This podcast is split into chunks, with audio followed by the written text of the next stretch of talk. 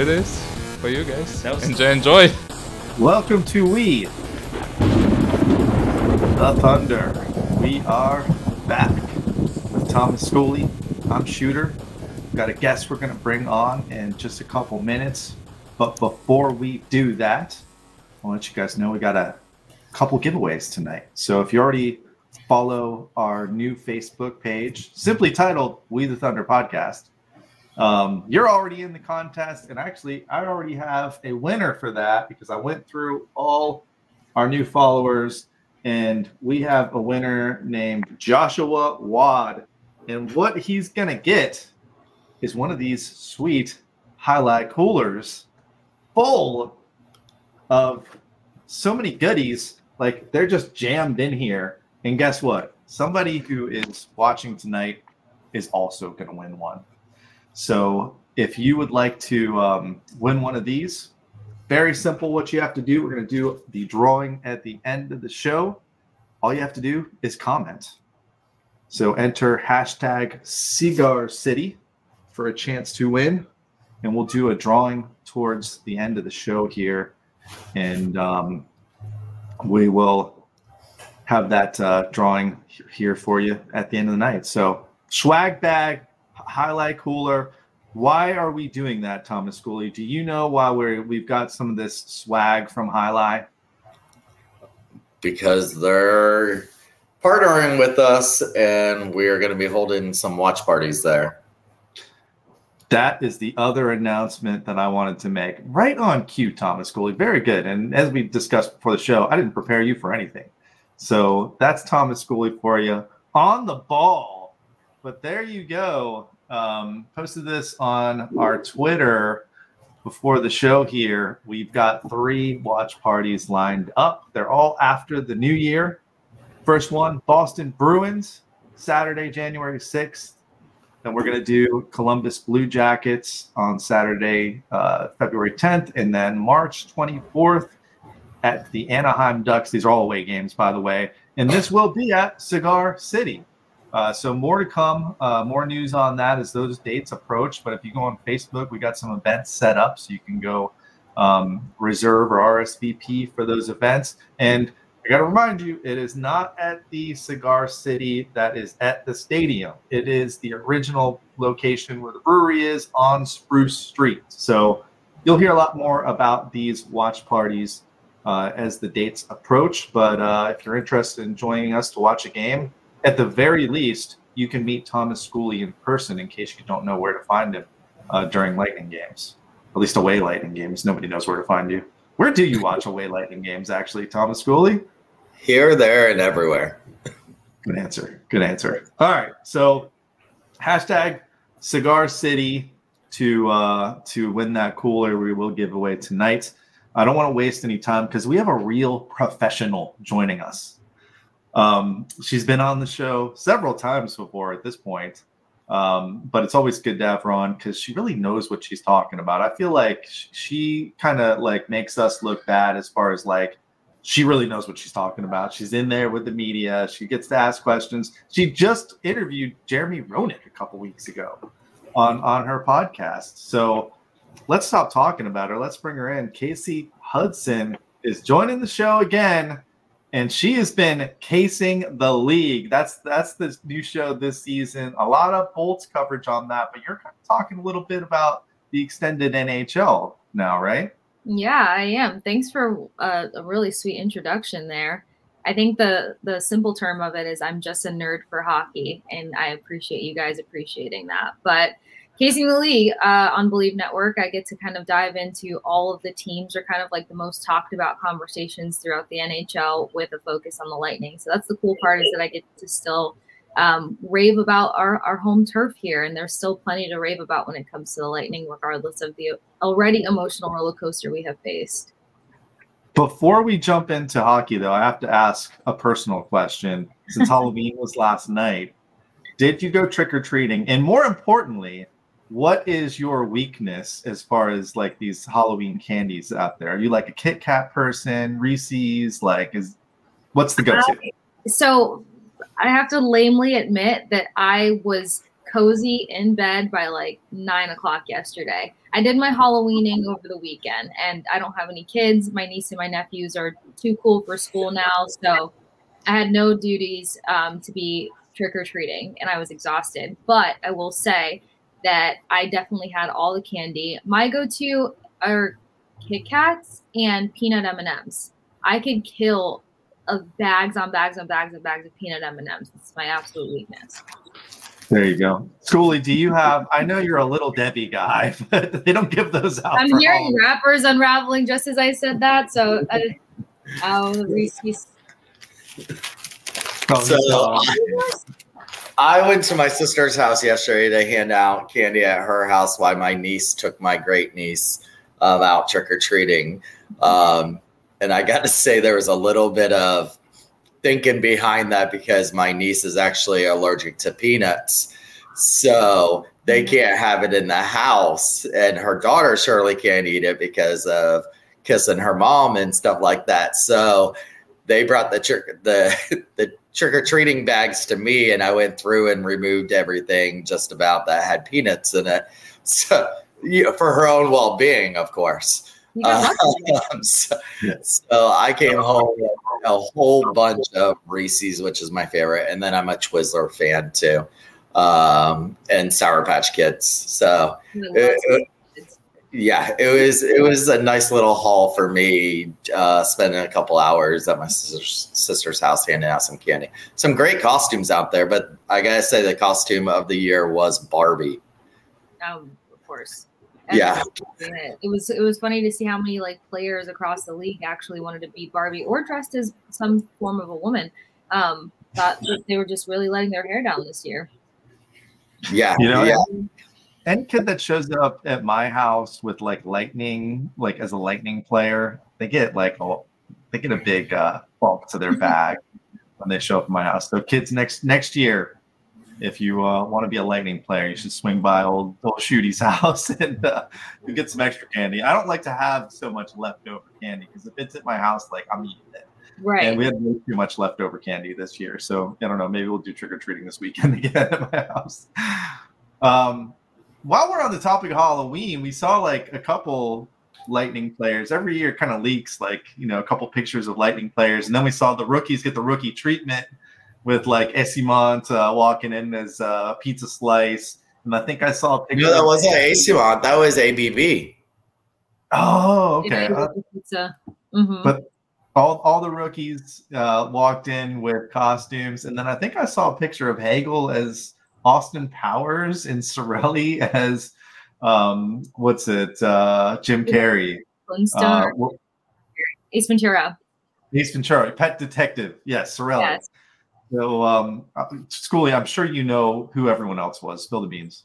Well, no, they well walking in, they had Morella, um, who was uh, what like Michael Myers or something at the Halloween game, and then um, it was um, the backup Tomkins was Austin Powers, um, the Halloween game, and then you had ABB as the pizza, and there's one more I'm forgetting. Um, but it, I I haven't seen too many leak. I really want to see. Sergachev was kind of mobsterish for the game, so it would have been cool to see.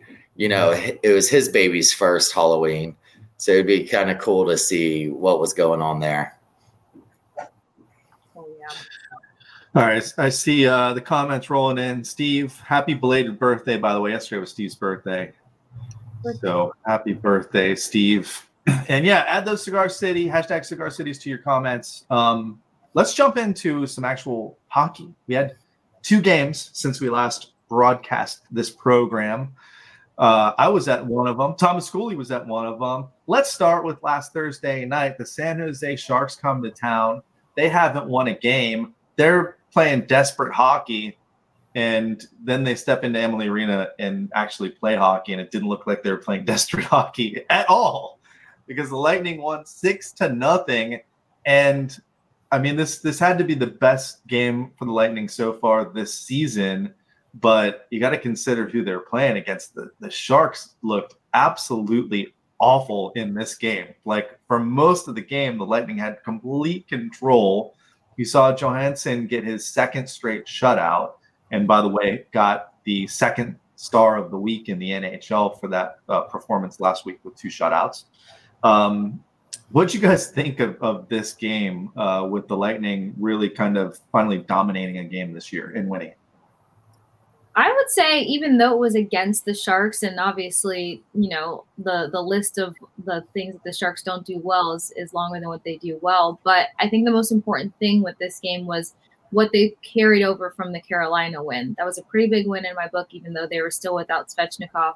Um, but they were still able to translate the most important parts of their game. And they this is a team that we've seen lose to bad teams before or give away games like this, you know, that were completely winnable. So I think it's still an important win for them. I think the other thing that I love the most is coming out of the off season, gearing up for this season. One of the biggest conversations around this new roster and all these new faces is that the Tampa Bay Lightning were going to be a faster team to compete out there. We hadn't really seen that speed very consistently. We've seen glimmers of it, we've seen sparks, but we haven't seen that speed be penetrated against another team for you know 45 plus minutes of hockey and they did that versus the san jose sharks them having that endurance and that pace that kind of gives you hope that okay a lot of the excitement that we had around these new guys are going to continue to translate and unfold and probably carry into the most important part of the season. So it was the pace for me it was the speed it was the fact that they were insufferable for 60 minutes of hockey. They outshot their opponent finally something that they struggle in doing. Um, the only time that the sharks were able to come up to breathe is when they outshot the bolts in the third period. I'm talking about just three more shots. They had nine shots compared to the bolts six and that's without the Bolts letting off the gas. That's just a desperate team trying to make anything happen or just not give Johansson that shutout. So I think there were still a lot of good things from them beating the Sharks zero to six or six to zero on um, Amalie Arena. Yeah, like Kasey said, the Lightning are usually one of those teams that plays down to their competition. Mm-hmm. Um, we've seen it time and time again, and we had talked about it last week that you know we tend to let these bad teams look good.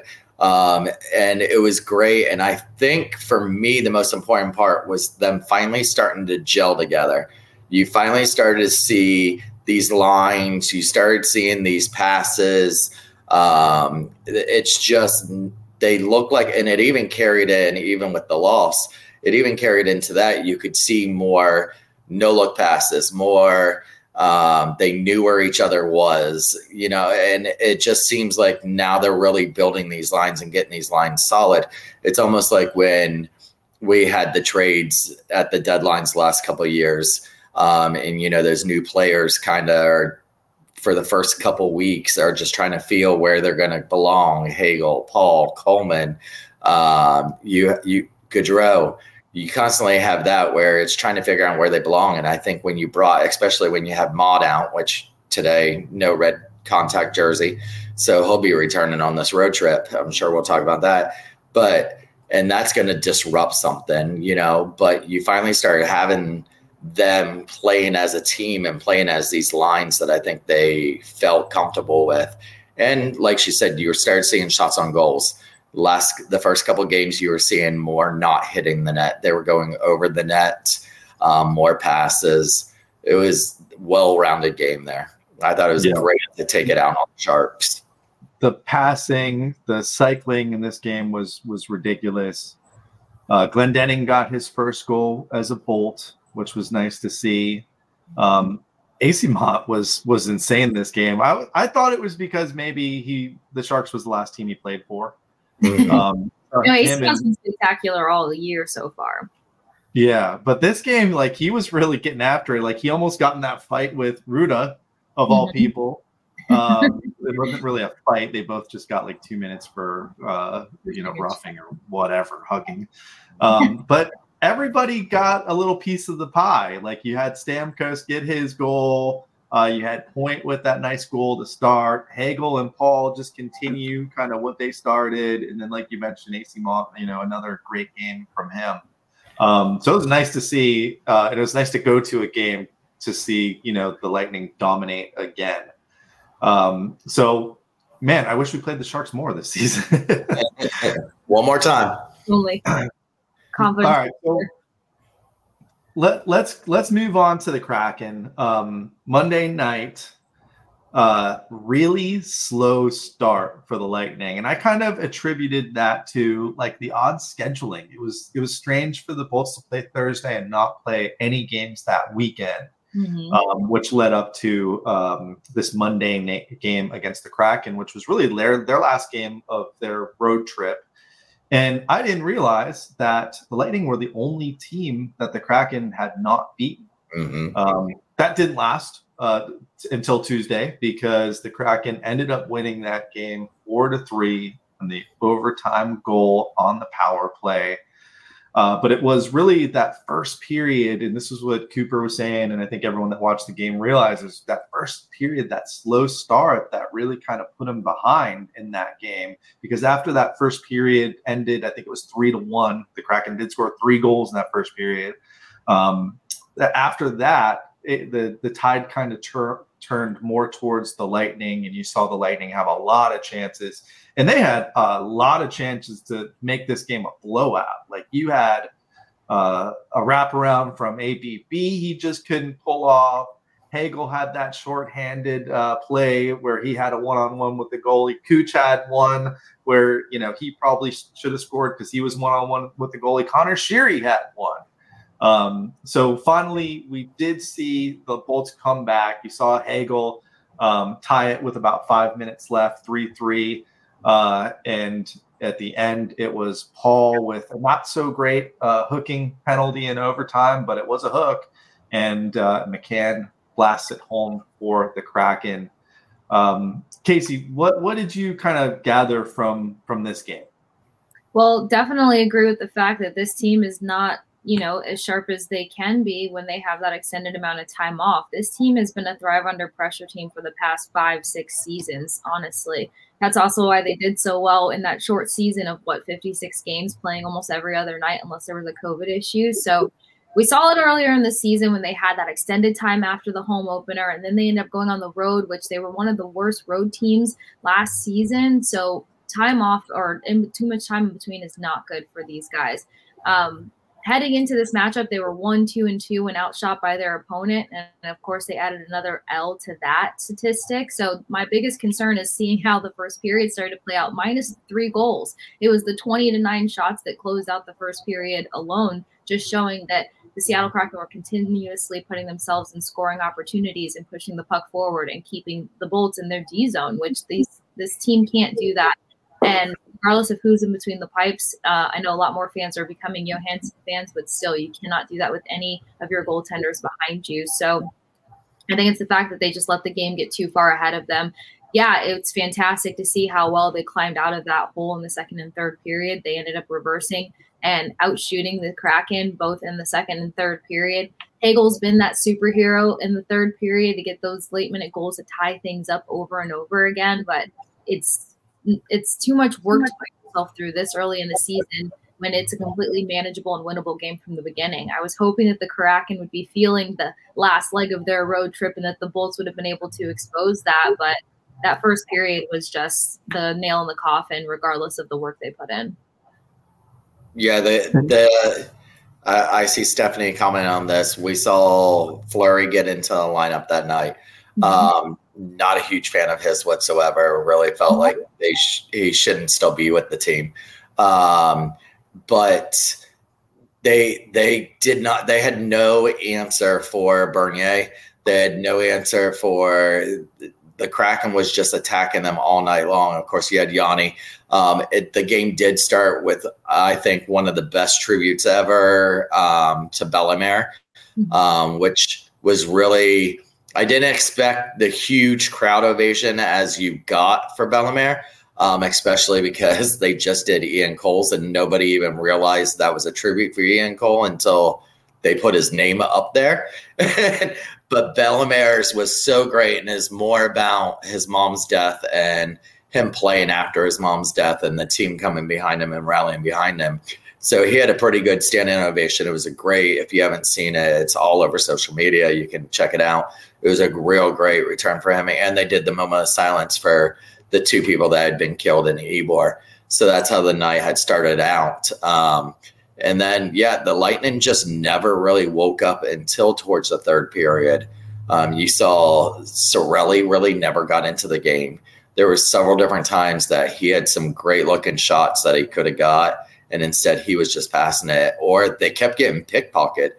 Every time you turned around, Seattle was behind them, taking the the puck right off their stick. Mm-hmm. Yeah, and as uh, Orozco's pointed out here in the chat, this overtime thing, like what what do we got to do to get an overtime win? I think it's seven straight overtime losses now, going back to beyond last year. And for some reason, this team, like, I hope that they win at home because it's just going to be an eruption if they do win an overtime game at home. But at this point, it's like they got to get that monkey off their back.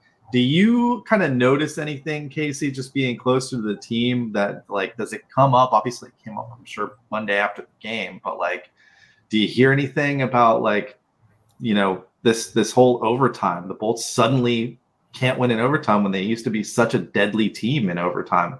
They yeah. can't win a face off in overtime. That's well, the problem and that's exactly one of the one of the three things that coach cooper pointed out so yeah it's crazy this used to be one of the teams that you never wanted to go into overtime with and now uh, you probably like your chances a lot more but coach was just saying after monday night's game that you know not winning faceoffs in overtime then you're immediately giving away possession you're chasing the puck you're chasing the game and then it's not played out for them um, i would add to that which is so crazy to me because their faceoff statistics this season has been insane. I mean, they won well over 35 faceoffs versus the Toronto Maple Leafs. They've been so dominant in the circle, but it's not translating into overtime and they're not fatigued. They don't look exhausted. It just looks um, a bit more careless, I guess I would say. But building off of the, you know, giving your possession opportunity away, I think the bigger thing here is they're still trying to find what gels in those three on three moments. Um, in my personal opinion, with one of the last overtimes we saw,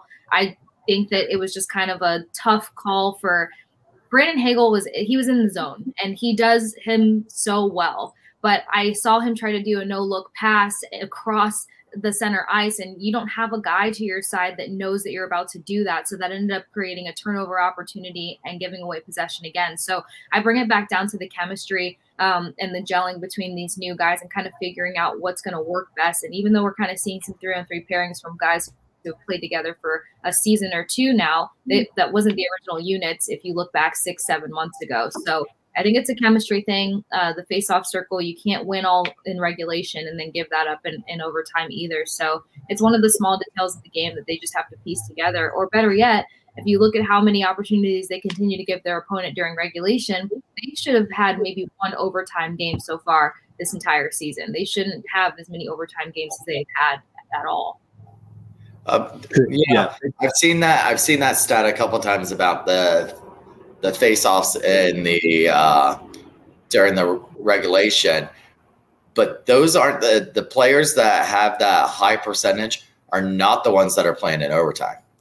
I mean, so we also have to look at that. We have to look at who your face-off people is in the three on three on overtime, and maybe that might be something Coop adjusts. You saw um, Seattle do it where they, and we've done it before. Stamkos used to be the one who would take the face off if we won it, he went straight off the ice, and then they would bring someone else on. Mm-hmm. Seattle was doing that in this overtime. We we held the puck for three seconds in overtime against mm-hmm. the Kraken. Um, and then the one before that, n- no, we didn't have it at all. So it's definitely going to be possession. And I think Coop needs to think, look at those face-off percentages and really get that guy again, like we had for Stammer a couple of years ago. Yeah, and if that, I mean, I'm sure that's an easy adjustment for them to make. I mean, leading the charge when the face-off circle right now, last I saw was Anthony Cirelli. Mm-hmm. So that's a guy who would be effective on three on three, and you don't even have to pull him off the ice after winning the draw. But that's again, I think a lot of it just has to do with them figuring out who needs to be where. A new line change went about in practice this morning, so a lot of it's just that identity that that Coop was talking about on the road a couple weeks ago, and they started to find some things that work. But they're going to have another adjustment when Motte gets back into the lineup, which should happen on the road trip, as you guys mentioned. So a lot of it's just adjustment period of the first half of the season. Yeah. So two games in the last week, they they pick up three points. could have been four. Um, the other thing we didn't mention about that Kraken game is they hit like four or five posts that game. Yes. Like, they should have scored a couple. Awful post hits that you would see, your whole heart stops. It You, was. it you was can tell what the scouting was for um, Bernier um, because that post got a lot of blocks. Yeah, it did. All right. Uh, so what else? We talked kind of about Johansson getting that second star of the week last week, posting up two shutouts. We did see Vasi back on ice a little bit at practice this week. Uh, I, I think it's safe to say the Bolts found themselves a solid backup goaltender in Mhm. Johansson. What have you thought of his play so far, Kasey? Oh my gosh, I think that he's been the one of the best surprises that you could ask for in a number of ways. The first thing that comes to mind after seeing him be able to perform and, and handle what he's handled is that we can now redistribute Vasilevskiy's workload because I think Vasi's still going to come in and be fantastic. But he was one of the top goalies, if not the top goalie in the league, to have the most starts, to face the most shots. Like you're the league has gotten faster. The game has changed a little bit. You can't have that expectation out of a great goalie. You know, you're not seeing Shesterkin doing it. You're not seeing Sorokin doing it. You're not even seeing um, Ullmark doing it anymore. Swayman is getting a balanced uh, effort there. So having a guy like Johansson that's going to really help bring this team to life. Something that I have to point out. Yes, fans are just now getting on board with Johansson after the two shutouts, but he has been so fierce before that. In preseason, I think it was the Florida Panthers game in Orlando. He was facing so many high danger shots, and he can handle difficult and high danger shots with such composure and such ease. I think this is also a big plus for the Bolts because after last season, teams thought that they had figured out Vasilevskiy and the five hole issue, but now they have a guy who isn't going to be an easy read whatsoever and can handle difficult high danger shots. He's faced 59 high danger shots so far this season. He's only let up six goals from those 59 high danger shots. That's a tremendous statistic for somebody who has barely any time in the NHL whatsoever. So I think the bigger concern was his lack of experience. It's turning out to be one of the best things about him. Um, he's also now one of the top goalies in the league with the amount of shots he's faced 280. Um, and his save percentage last week when he got that second, he was the number ninth goalie in the league so far. So I love how well he can not only contribute to this team between the pipes, but the surprise that he'll be going up against other teams and the way that he can alleviate Vasilevskiy so that we can get the best and healthiest version of Vasi. Yeah, and you see a lot of those teams doing the 1A, 1B, um, which we saw that several years ago, and then they kind of went away with that.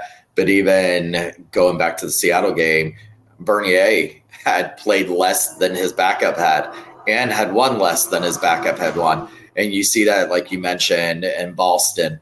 Um, you still have Bobrovsky mostly down in the Florida Panthers, but it, it, a lot of those teams are doing that, doing that 1A, 1B.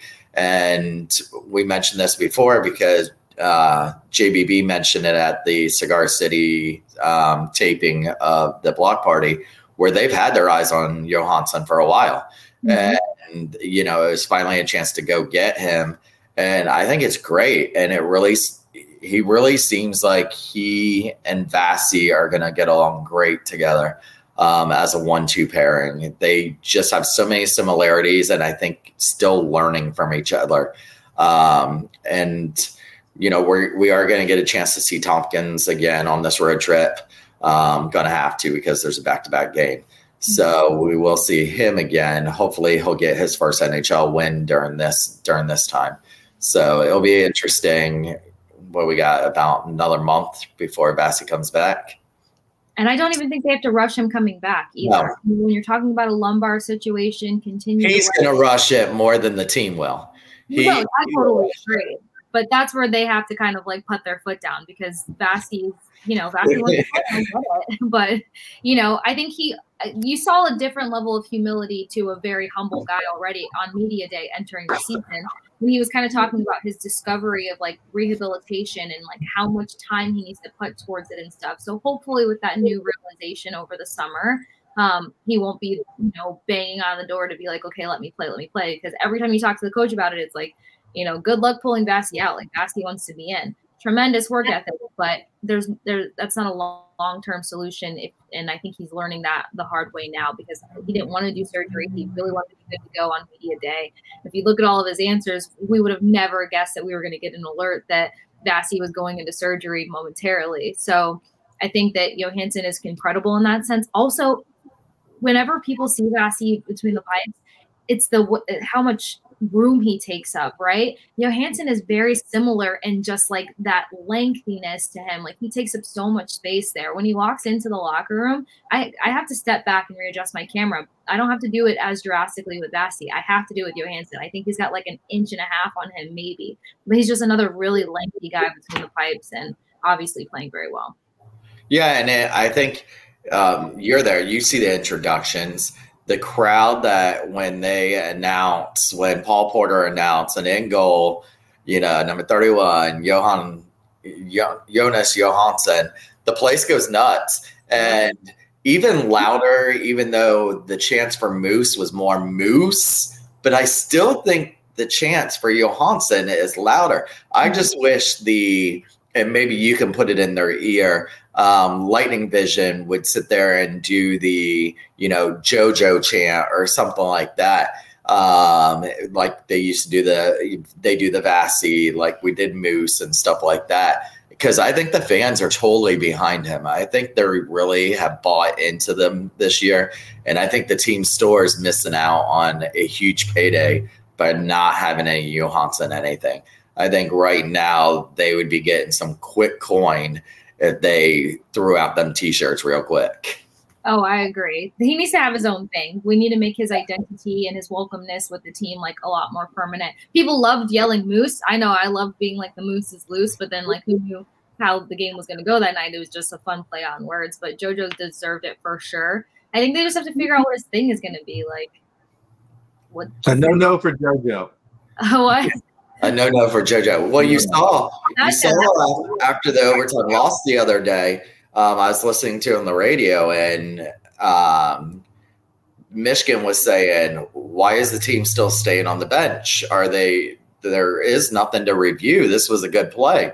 And then they go, "Oh, they're waiting for Joe to get to the bench," and like that's not something normally they used to do. As soon as they lost, they just head right into the locker room they all stayed on the bench and waited for Johansson to come there because they felt like they let him down. And I thought that was a good team team thing right there that they're showing they are behind him. Yeah, absolutely. And credit to Frantz Jean for the goalie coach for uh, you know coaching him up to to be able to play in these games. I'm sure he's under an enormous amount of pressure that he did not think he was going to be in about a month ago. Um, but which, by the way, that was the guest on today's uh, block party with yeah. Greg Wolf and Braden. I haven't listened to it yet, but I'm sure it's going to have a lot of uh, insight about that whole goalie uh, situation. So go check that out. And if you did not see, you've got a really cool chance to check out um, Block Party Live. They've now they're going to do another one live on November 10th, so next Friday, and you do have to go get tickets for that. So go online. I think I retweeted it, and you can go see. Uh, they're not spilling the beans on who the guest is yet, but from what I've heard, you don't want to miss it. Um, and also, Greg's all over the place. Uh, he was at the Heritage Classic this weekend. He's become like the the host of the NHL now, so he's doing all the Stadium Series and Winter Classic and everything. So I've been waiting. He usually comes on the show, but I've been waiting till after he like does some of this stuff so we can kind of get his feedback on how everything went. But it's exciting to kind of see him go into all this, all these different events. They had Steven fill in for him on the Halloween game the other night, and Steven Steven did pretty good there. all right, let's get down to some serious questions. The news today is Tyler Motte is back in practice with the shed the no contact jersey, which means he is coming back soon as Matt here says, what happens when Motte comes back? He's not on a two way contract, so he's probably got a spot in that lineup. Mm-hmm. What are the Bolts going to do? Uh, Kasey, do you have any ideas on what you think they might do? Because they do have to move a player or a salary to be able to get Motte back on the roster. Yeah, absolutely. Um, the definitely a tough call here because I like Morella a lot. I like what he has done game in and game out, and I think that he's going to be uh, an asset down the stretch here. So I, I don't want to see him go down. But I was talking to a colleague in the press box about this on Monday, and he was just saying that like because of Morella's game translating from you know the Finnish league, which bigger rank and a few different adjustments there, to this one, that like maybe his game can take the next level, the next step in the AHL with you know our our Syracuse Crunch, who are a very quality team. Um, so that could potentially be a move there because ABB has officially now solidified his spot mm-hmm. You're playing along, along on the top line with Brayden Point and Nikita Kucherov. You have Nikita Kucherov trusting you with no look passes. Like the ultimate amount of the tap on the shoulder trust call has been, you know, initiated there. So I just can't imagine them moving um, anywhere at the moment. Yeah. Watson would clear cap space though. And Watson's been the initial scratch for 90% of games. So if that's something that they can make happen, keep Morella in the lineup and keep ABB on that top line, then I think it's Watson that gets the loss there because Motte is someone I was very excited about when they signed him. I mean, the fact that they even got him when Josh Archibald mentioned that he wasn't playing hockey was just fantastic because – in a short amount of time, the 38 games that he played with Ottawa, I think it was like 24 with the Rangers, he was such a significant key piece on the ice. He was somebody who continued to help generate an offense. He shoots a lot. I don't think people realize how many shots that Tyler Motte posts. And for a team that loses when they're outshot by their opponent, getting a guy back on the ice that's going to help add to that shot tally is going to be tremendous for this team and kind of alleviate the skilled players to focus on the execution versus, you know, 150 part of the ice of hockey and execute on the last, you know, 10 feet, if you will. And he fell into our lap, and that's only because Archibald I mean. decided Archibald decided not to play, and we we buy out his contract, and then all of a sudden here he is right in our lap. Now, mm-hmm. the other thing I I think is going to be Watson also, but I know we had Erik Erlendsson, Lightning Insider, in a couple weeks ago, and you also have Bogo, who has not played the ten games yet, so he does not have to clear waivers, so they can send him back. Um, and then bring him in. But I, I, do think it's Watson. I would like to see Watson stay up here, um, but uh, I think he's he's the odd man out. Yeah. And it's tough because like I was excited about Watson too, because you know, again, going with the themes in the off season, translating to this new roster, speed was one of the things, uh, face offs is one of the things, penalty kills one of the things, but physicality, you know, you don't have a Pat Maroon anymore. You don't have a pest in Corey Perry. You don't have that workhorse in Bellemare. So we needed more physicality. Yeah, we have Tanner Jeannot, but then it was like, who else? And that's where Watson kind of came in. He had the NHL experience. Um, his hit total was just ridiculous. His block shots, he's very fearless back there. So I kind of thought he was like a, a, a, nice little puzzle piece, but they can make some moves when it comes to the deep pairings. I know they're still figuring some things out. They do like how Fleury tends to move or how they can play him as an additional forward. So that versatility, I think they want to keep in their back pocket. But we saw Fleury got sent down um, a couple of times when they needed to create some space. But Bogosian, when they released him to to waivers, we didn't know if we were going to see him again. So that is another option. And of course, you trust Eric uh, tremendously. I love Eric. And that's my my. I want to know your opinion on that. Do you think they put Bogo down there hoping somebody would take him in order to free up? Because right then was when the rumors were coming out they were looking for a goalie um, to, you know, not play Tomkins and because Hugo, I think, who a lot of Bolts Nation thought was going to be the heir apparent, um, and then just in off season, you didn't, or in the preseason, you didn't really see him do that good. And even Syracuse, he's still kind of um, a little Swiss cheesy. Um, so, you know, and so then you saw all the rumors Lightning were looking at a goalie, and then all of a sudden you lose Bo- Bogo to waivers do you think that was uh let's see if there's any interest if anybody claims him if someone claims him good um if someone if nobody claims him then good also um yeah i think it was to kind of see if they could get some money there i don't know if it would have been to play into picking up a goalie just kind of looking at a goaltender's net worth, especially a goaltender that would have done anything drastic for this team before we realized what Johansson was going to bring to the table, it would have cost more than Bogo's contract. Bogo is, you know, under 800, I'm pretty sure. So it wasn't going to really alleviate much. And plus, that would have been kind of a weird move to make knowing that Vasi was coming back. So because they had a 60 day, you know, 60, 75 day window on Vasi's return, I never anticipated them trying to make any sort of move, even though it was terrifying, but it wouldn't have been worth it because now they have to figure out how to get their cap space in a in out of the negatives for the most part. And uh, moving a guy like Bogosian's not really even going to toggle with that. I mean, if you look at their cap space at, at the end of the off season, they're technically sitting in the red zone.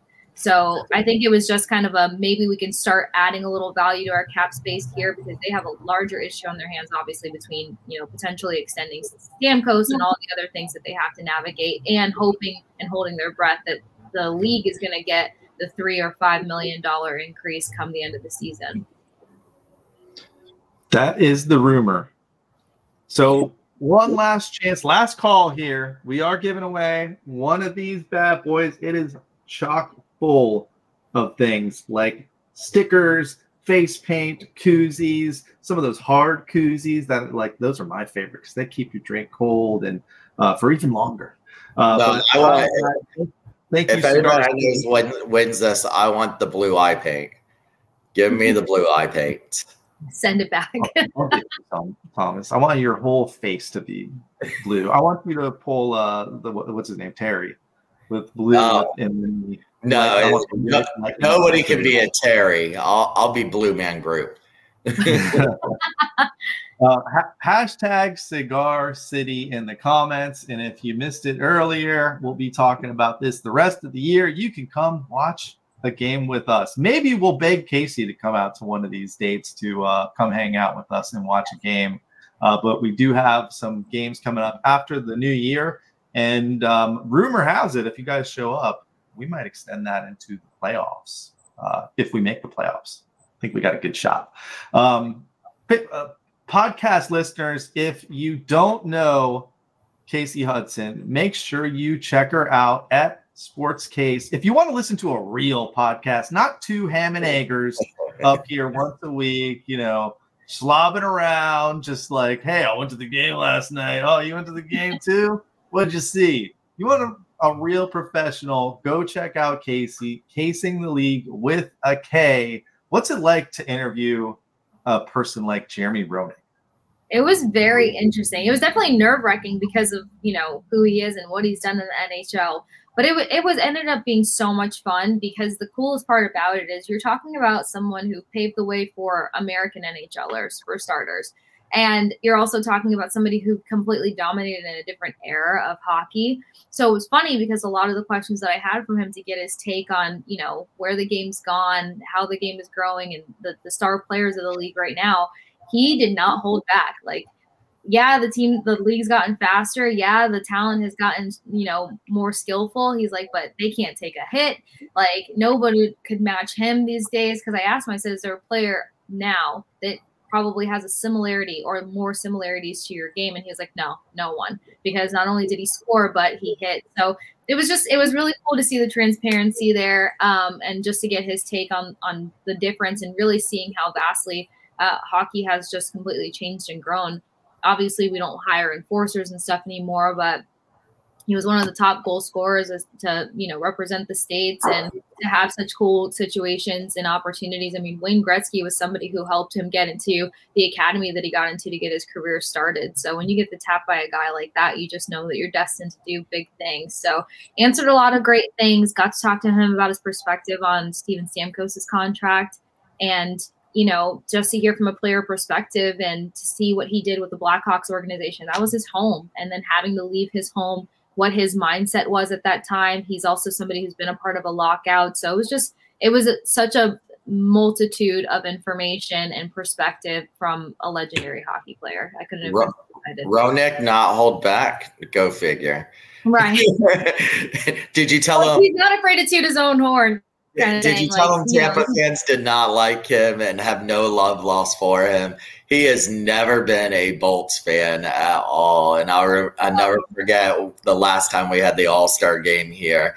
Um, it was him and Melrose was down here because they were doing the um, the show for ESPN, and you just heard boos. But everybody running to get his autograph, but then no, you yeah, know, but hating it. It's a love hate one of those you want to meet, but then you're like, thanks, asshole. Yeah. And the best part too is like one of the things that he mentioned that like he felt he feels like he's one of the best in the game ever is the time that he took with fans. But you know, when you're good and you're blunt and you're honest and you have an opinion and you're gonna sit there and shoot the shit with media, like yeah, you're gonna end up having a little bit of a chaotic reputation. So he's fully aware of that, but he still thinks very highly of um his interactions with everyone. So it was it was funny. If I hadn't grown up around some of the guys that I had and like my ex-boyfriend's dad, he was like the top deadlifter in Minnesota and stuff. Like I'd been around that kind of persona before, so I think that's what made it so easy going. But yeah, he's a unique legend. Very yeah, if you didn't, well, number one, if you didn't know Jer- Jeremy Roenick going in, you would think, what an arrogant ass. And then not only that, you, like you said, you've been around those kind of people. So, you know, you would definitely, he definitely takes you back if, you know, you're just coming into being a hockey fan and start seeing him and you're like, whoa, Yeah. what, what a gem. he's not for, he's not for new newbies, that's for sure. But Yeah. definitely, again, an interesting perspectives to say the least. So it's been cool though. Like working with Believe, I've got to talk to all sorts of people and analysts from different teams, and I kind of love it because it puts it really just puts things in perspective with where the Lightning are, where they have the chance to go. And of course, growing up in Tampa Bay and like getting a chance to cover this team for five seasons now, like um, you just it gets you excited to know that this team is still very much a contender and very much heading in the right direction. So I've got to talk to the Seattle Kraken analyst and Allison Luke, and tomorrow I'll be doing a show with Brian Hedger again. Um, he worked with the NHL. Now he's with the Dispatch for the Columbus Blue Jackets, and the Blue Jackets were one of my teams that were going to make a big step this year in the league, and they're kind of doing it if they stay healthy, or they have the chance to do it if they stay healthy. Red Wings were my other top team, and I got so much garbage from people all summer long about That's that. who I picked. I picked at the beginning of the season the Red Yep. Wings. But are are they phonies? Because there was a stat that came out at the last like couple days that they really only beat like two teams that have winning records or that are in the playoffs. You know, no, they're not phony. They're not a phony. Their biggest issue was defense, and they had one of the top defensemen on their roster with most with Mo Seider. He just didn't have any help back there. Then you go get yourself a real consistent, gritty, steady Eddie and Shayne Gostisbehere, and he's already contributed on special teams tremendously. So I think that they didn't make the flashiest moves outside of DeBrincat, but they made the right moves. JT Compher has been a leader for the Avalanche for years. He's been a step-in guy whenever they couldn't rely on Rantanen and MacKinnon and stuff. Like so, what I see with this team more importantly is the second half stride that they're going to make. But DeBrincat has been a complete animal. Like he's unstoppable. He was the second guy on the team for the Senators, and when it came to power play points and goals and stuff, and he translated that over like that. The Detroit just couldn't really score. I think they averaged like under two and a half goals a game, which is just disturbing if you think about it. So they're my top one. I think that they're. I don't think that they're flukes. Um, you're starting to see the Senators kind of fizzle out a little bit, but some people still think like they're a powerhouse. The Buffalo Sabres, like they got a rookie in between the pipes who still needs to find his legs and be able to do it for, you know, hockey's a long season. I think people forget that. So all And these Tage isn't the Tage he was last year either. Yeah. I, you know, people are starting to figure him out. And so I, I think also DeBrincat, I really think that was the sign of the offseason um, right now going into this first part of the season. If you look at any of the other signings, it is was there any other person out there that changed teams that has done more to their team than he has to any other team? I don't think so. Mm-mm. And Yeah. so- no, I think so far this first part of the season, it is DeBrincat is definitely the the big get of the offseason. yeah and a lot of it could just be you know hometown and all this stuff but i mean he's he's thriving and i think a lot is just gonna I, I mean nothing's gonna really hold him back in my opinion god forbid knock on wood he gets hurt but yeah i think that the bolts are still just really running strong if finding their identity is the biggest part of their issue here with the amount of talent on this roster i'll take it hands down um, especially with the way johansson's performing and what is expected of vasilevskiy when he gets back so I'm excited. I love it. Obviously, talking about the league, talking about the Lightning, talking about hockey as a whole, it's it's just fun. Well, focus. I don't do Bucks anymore, so I'm now excited. talking about the league real quick. And sorry, shooter. Um, there, the news came out today. You know, Senators fired Dorion, Peter Dorion from the GM.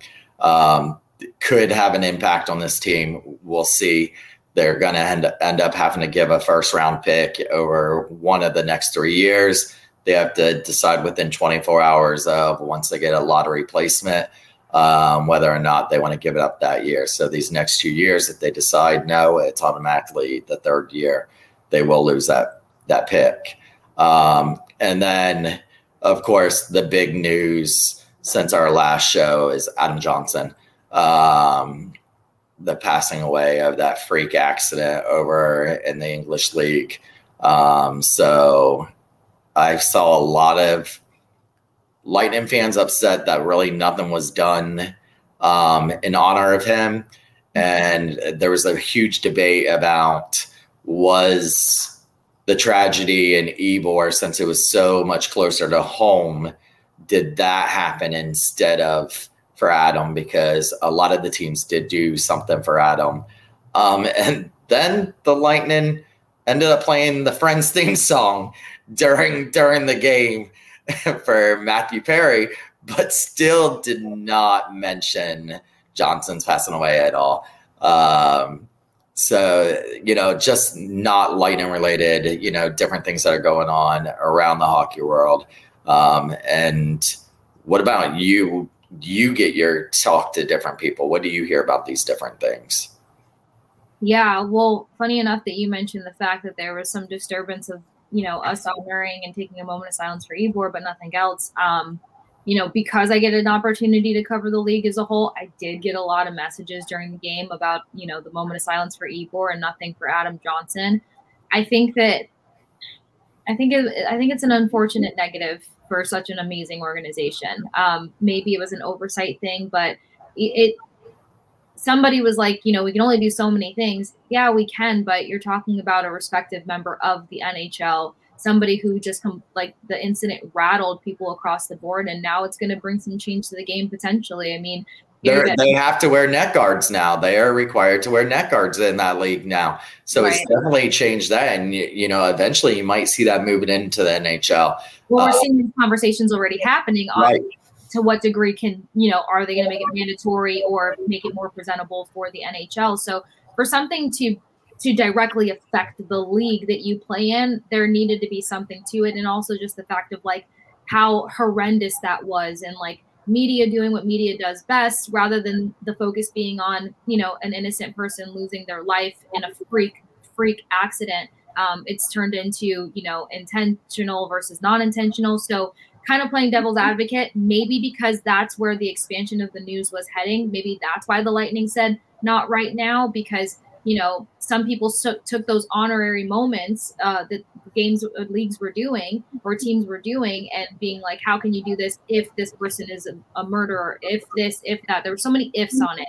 And we know that the lightning like to keep their hands you know very clean. They don't insert themselves in a situation until they have all the facts all the figures all the information and then they make a quality genuine attempt to do something. So for anyone who was kind of offended by that i totally understand where you're coming from but also knowing and working so closely with the organization, I think that maybe the noise was just too loud in the negative for a second, and maybe they'll focus on on kind of re, revisiting that um, in a more focused manner, or maybe they felt like they didn't want to overshadow it by honoring something closer to home. So I just know I was going to say, I think if the tragedy in Ybor had not happened, I think there would have been some kind of it.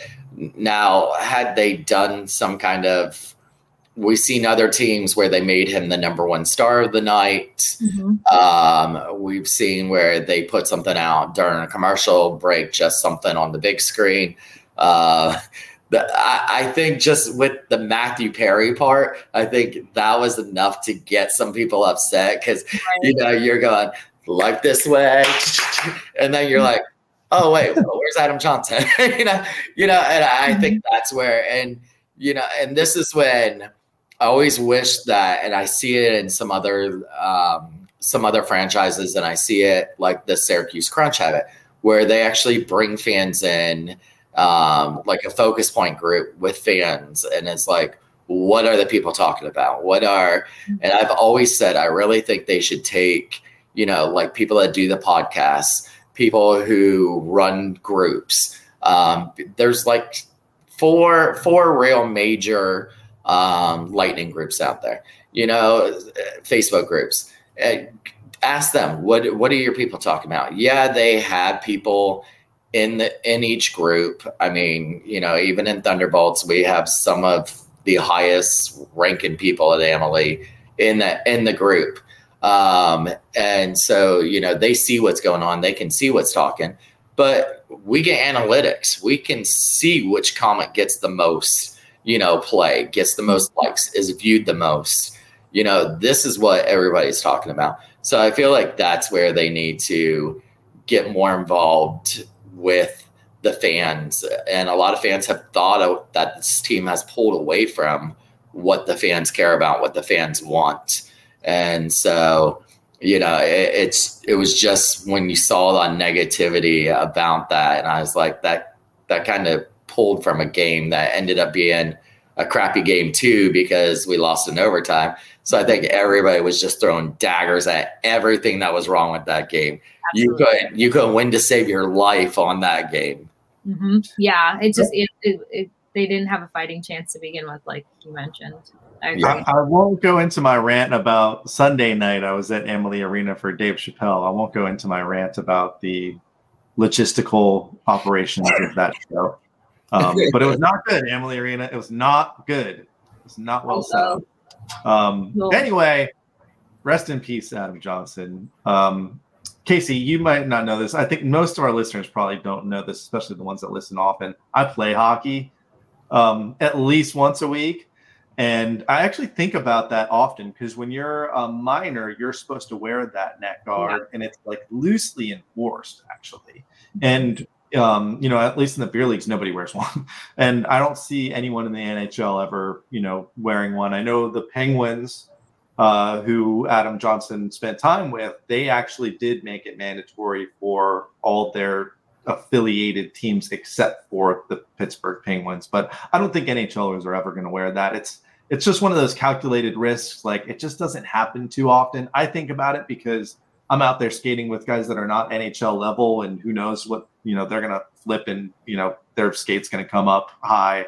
Um, I'm always you know on on the lookout for it, but you know, it reminded me of probably the last time we saw it. And, you know, I didn't see it in person because I was probably a little kid, but in the 80s, that goalie for Buffalo, gosh, that video is just disturbing. And um, I don't know, it'll be interesting to see if anything happens or if it just kind of goes away. And my thought is it's just going to go away because it was really just a freak accident. Yeah, I mean, that's the hard part with it too, because you kind of said something really important there is like, I don't want to say caliber of the league because all of these guys are playing hard. I mean, this is one of the hardest sports in the world, in my personal mm-hmm. opinion. Um, but you know, I okay, so I kind of translated to this. For instance, my brother actually um, had a stint with the Seattle Seahawks, and then become when he was coming off of a surgery, they wanted him to start getting back into shape with their arena league to make sure that the surgery wasn't going to impact him going back to NFL speed while he was there, a guy did a horrible tackle, blew out his entire knee. And so it's just like the way that the game is played in the different uh, categories or calibers of league, yes, it changes the risk, it changes the dynamic out there and stuff. But I mean, I don't know. I I would think maybe maybe it's just me and clearly that's why i don't play hockey but like i would be a little bit nervous because when you're in the intensity of the moment the, the force and the pace that these guys are slamming against the boards falling down getting up like there was a game at Amalie i think it was like their first game back off the road where these dudes were just like flopping all over the ice. I mean it was just constant down up down up one guy flipping and if you think about it in another split second of that moment you know it could have been somebody's face. 48 hours before Adam's unfortunate, you know, situation. It was Jacob with the Boston Bruins. that got the skate across his face and just yep. missed his actual eyeball by like less than a quarter, like a quarter. Well, we had Amanda Kane's hand last year at Amalie. Which, from- yeah, yeah, seeing that in person, like, yeah. So to a degree, I feel like even though it's like, yeah, this is the NHL, and like, you know, these guys, it's their choice at the end of the day. There has to be something that kind of like puts accountability in their pocket. Like, hey, you're a pro, I get it, but like the like how many freak accidents do we need to have before that happens? You know, or who Yeah. who's the freak accident going to happen to where this is not going to be something where we just talk about it in past tense in a couple of weeks where there's just too much noise made about it and i i never feel like it's necessary to wait for those moments like is there restriction with the neck thing or irritation or is there something where like you really Yeah. don't It's a, it's like a choker. It's like a big choker necklace Yeah. that, Oh, that well, you put on. Most yeah guys are not. the most well aware. comfortable thing yeah I do have shooter. Have you watched the video of the Adam Johnson thing? Because I've spoken Yeah, with other people who play sketchy. hockey and they don't want to watch it. I've watched it uh, by accident, and it was a super sketchy play. Like the guy's skate shouldn't have been up that high. Yeah, yeah. Uh, I know the the four people that play hockey that I've talked to that didn't want to watch it, and they didn't want to watch it only because then it could put fear in them when they're skating or whatever, and so they didn't want to see it. And I I wonder if this is like the NHLers too. You know, do you, do NHLers are they going to want to see that because in the back of their mind they can always. I mean, think about it, a lot of these NHL people now have family, um, now have kids and everything else. This guy literally, you know, if you watch the video, you see almost until uh, he's dies. So I mean, as they're skating him off the ice, but you can see the puddle on the on the ice. I wouldn't recommend seeing it if, if you got if you're squeamish or anything. Don't go watch it.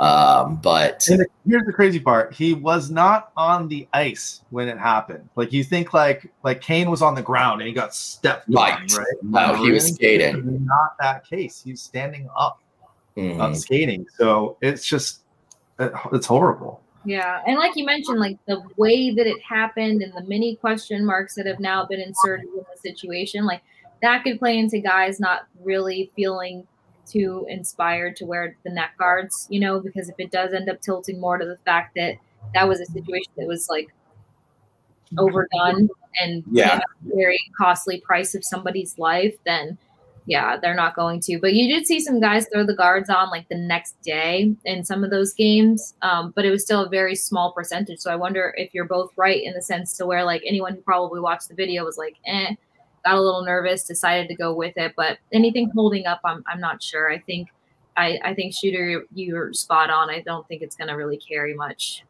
weight moving. No, these guys don't want to put like just just visors on to protect their eyes. Like now you're Yeah. grandfathered into that. By the way, everyone knew that's joining the league. They have to put a visor on. Uh, Mhm. just like if you when they mandated helmets, if you didn't wear one before, you didn't have to.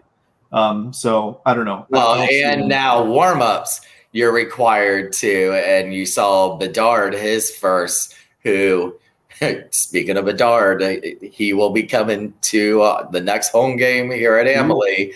It is. It, Oh, no, CB doesn't right? CB doesn't stand for Chicago Blackhawks. It stands for Connor Bedard. And so he came out on his rookie um, and his very first game and had no helmet and took the fine um, because he didn't want to wear it. And th- those are the new things because you saw several different times throughout the years where players would get a puck to the head and they would be out for the game or they would have a gash. Um, so, and we've had it with the Lightning a couple times. So that's why they Oh, started dating that. I don't. I don't like that rule. I, I think players don't want to wear their helmets in warm-ups. They shouldn't have to. They know the risk of, of not wearing it. And it's again just kind of a freak accident if they get hit with the stick. Uh, pump April said apparently the team paid for the fine along with the rest of the rookies on the team because they did. Yeah, it was Stammer that got injured but with the puck to the head in in warm ups. Well, we know warm ups is all about the flow show, so Yeah. Yeah. they got to show off that that hair. Um, I know. Uh, I know a lot of the Lightning fans that show up for those uh, those pregame skates, like uh, to see their their guys out there. Um, all right, let's give away this awesome cooler, should we? Let's do it. By the way, um, last chance to enter. Hashtag Cigar City in the comments is all you have to do. Real quick, we've got the Blue Jackets in Columbus tomorrow, the Senators on Saturday night. These are all away games. The Leafs on Monday. I believe uh, our friends Six Fire are having a watch party, so uh, we'll retweet that so you guys can can go attend that. And then Tuesday, the Canadiens, and then they'll be back home to see Mr. Connor Bedard next Thursday night. So uh, a big away uh, trip here, and hopefully the Bolts can pick up some points because it's going to be a tough uh, trip. All right, let's do this. Hashtag Cigar City. Nate, just in the nick of time, you got that one in. Um, by the way, we might or might not have a couple more of these throughout the season, so stay tuned. Let's do it. The only one that cannot win is uh, the multiple shooter in the stashes that are in there, which will probably land on first. hey, Carl, coming in late with the last comment. Gets it. There you go, Nate. If you can, um, if you can DM us, uh, that would be greatly helpful. But uh, we got a Cigar City cooler full of goodies headed your way. Kasey Hudson, anything else you want to tell the people tonight? Uh, nothing I can think of. Go Bolts. It's still early. I'm still very excited. I still think this is the playoff team, and we'll see what happens on the road. If they can translate the good from home ice and the home luck onto the road. Yeah, interesting to see because they've been such a good team at home. Can they win on the road? So far this season, not so good on the road. Thomas, is my is my sound effects working yet? No. Oh, no. That stinks. All right. Well, no, and I do need a. I was saying Bernier earlier for Seattle, and it's Grubauer was the goalie. Um, thanks for Stephanie. She's like, "Who the hell are you talking about?" And then I was like, "I meant Grubauer um, was the goalie that um, plays for Seattle that we just could not figure out." Yeah, Gruby's a good one though. I mean, he was he he won the starting job for the Avalanche. Avalanche pushed Varlamov out of there because Varley wanted to stay an, an Av, and Grubauer kind of pushed him out, and then he got pushed out by Georgiev. So interesting little carousel there. Well, then he's pushed goalies out of he pushed goalies out of Seattle too. So mm-hmm. you know he he deserves that job, but like I said, he had he was like one B right now, and then now it looks like he might be one A again. And Seattle fans are really wanting to see more of him now. Yep. Yeah. Well, you're seeing that throughout most of the league is they don't have a Vasi that they can parade out there for most of the games. You're seeing more and more of these split uh, tendy situations. So yeah, so um, uh, they're not even huge uh, under behind him anymore. Um, and the Rangers organization, you see the fans not not liking him.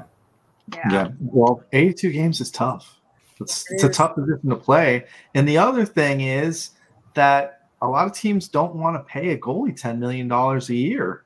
You know, you can use that really solid. You can almost get a full line for that much, a, a good third line for that much. So I know I, I know Bolts fans that would would like to see Vasi on a different team because they'd like that salary committed elsewhere, and that was going back to last season. So um, that's the decisions that a NHL GM has to make. Do you go with that? Uh, you know, all star caliber goalie that can play 60, 70 games a season, maybe? Or do you split it up and try to get more offense and get a better mm-hmm. all around roster?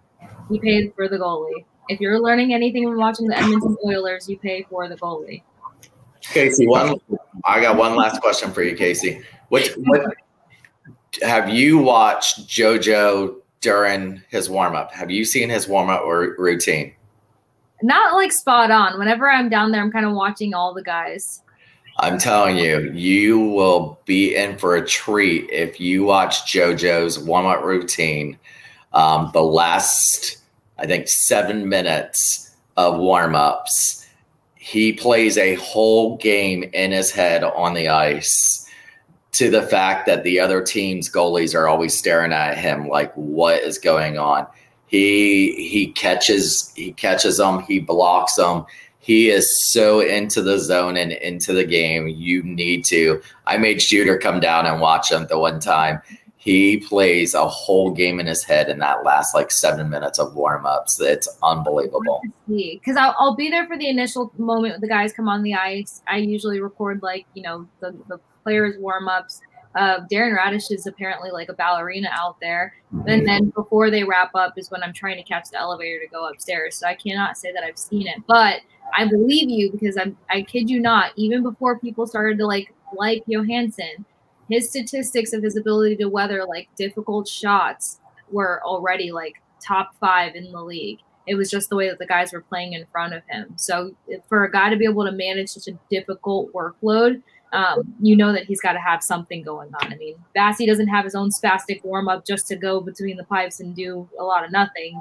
It's because of he's so meticulous and the ability to stop what he can. But Johansson's right there. Like, I think this has now been the burst or the beginning of his real career. Yeah. All right.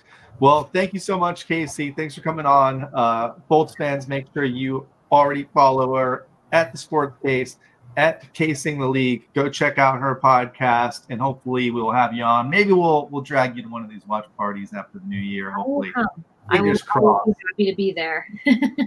We'll uh, we'll let you know as we get closer.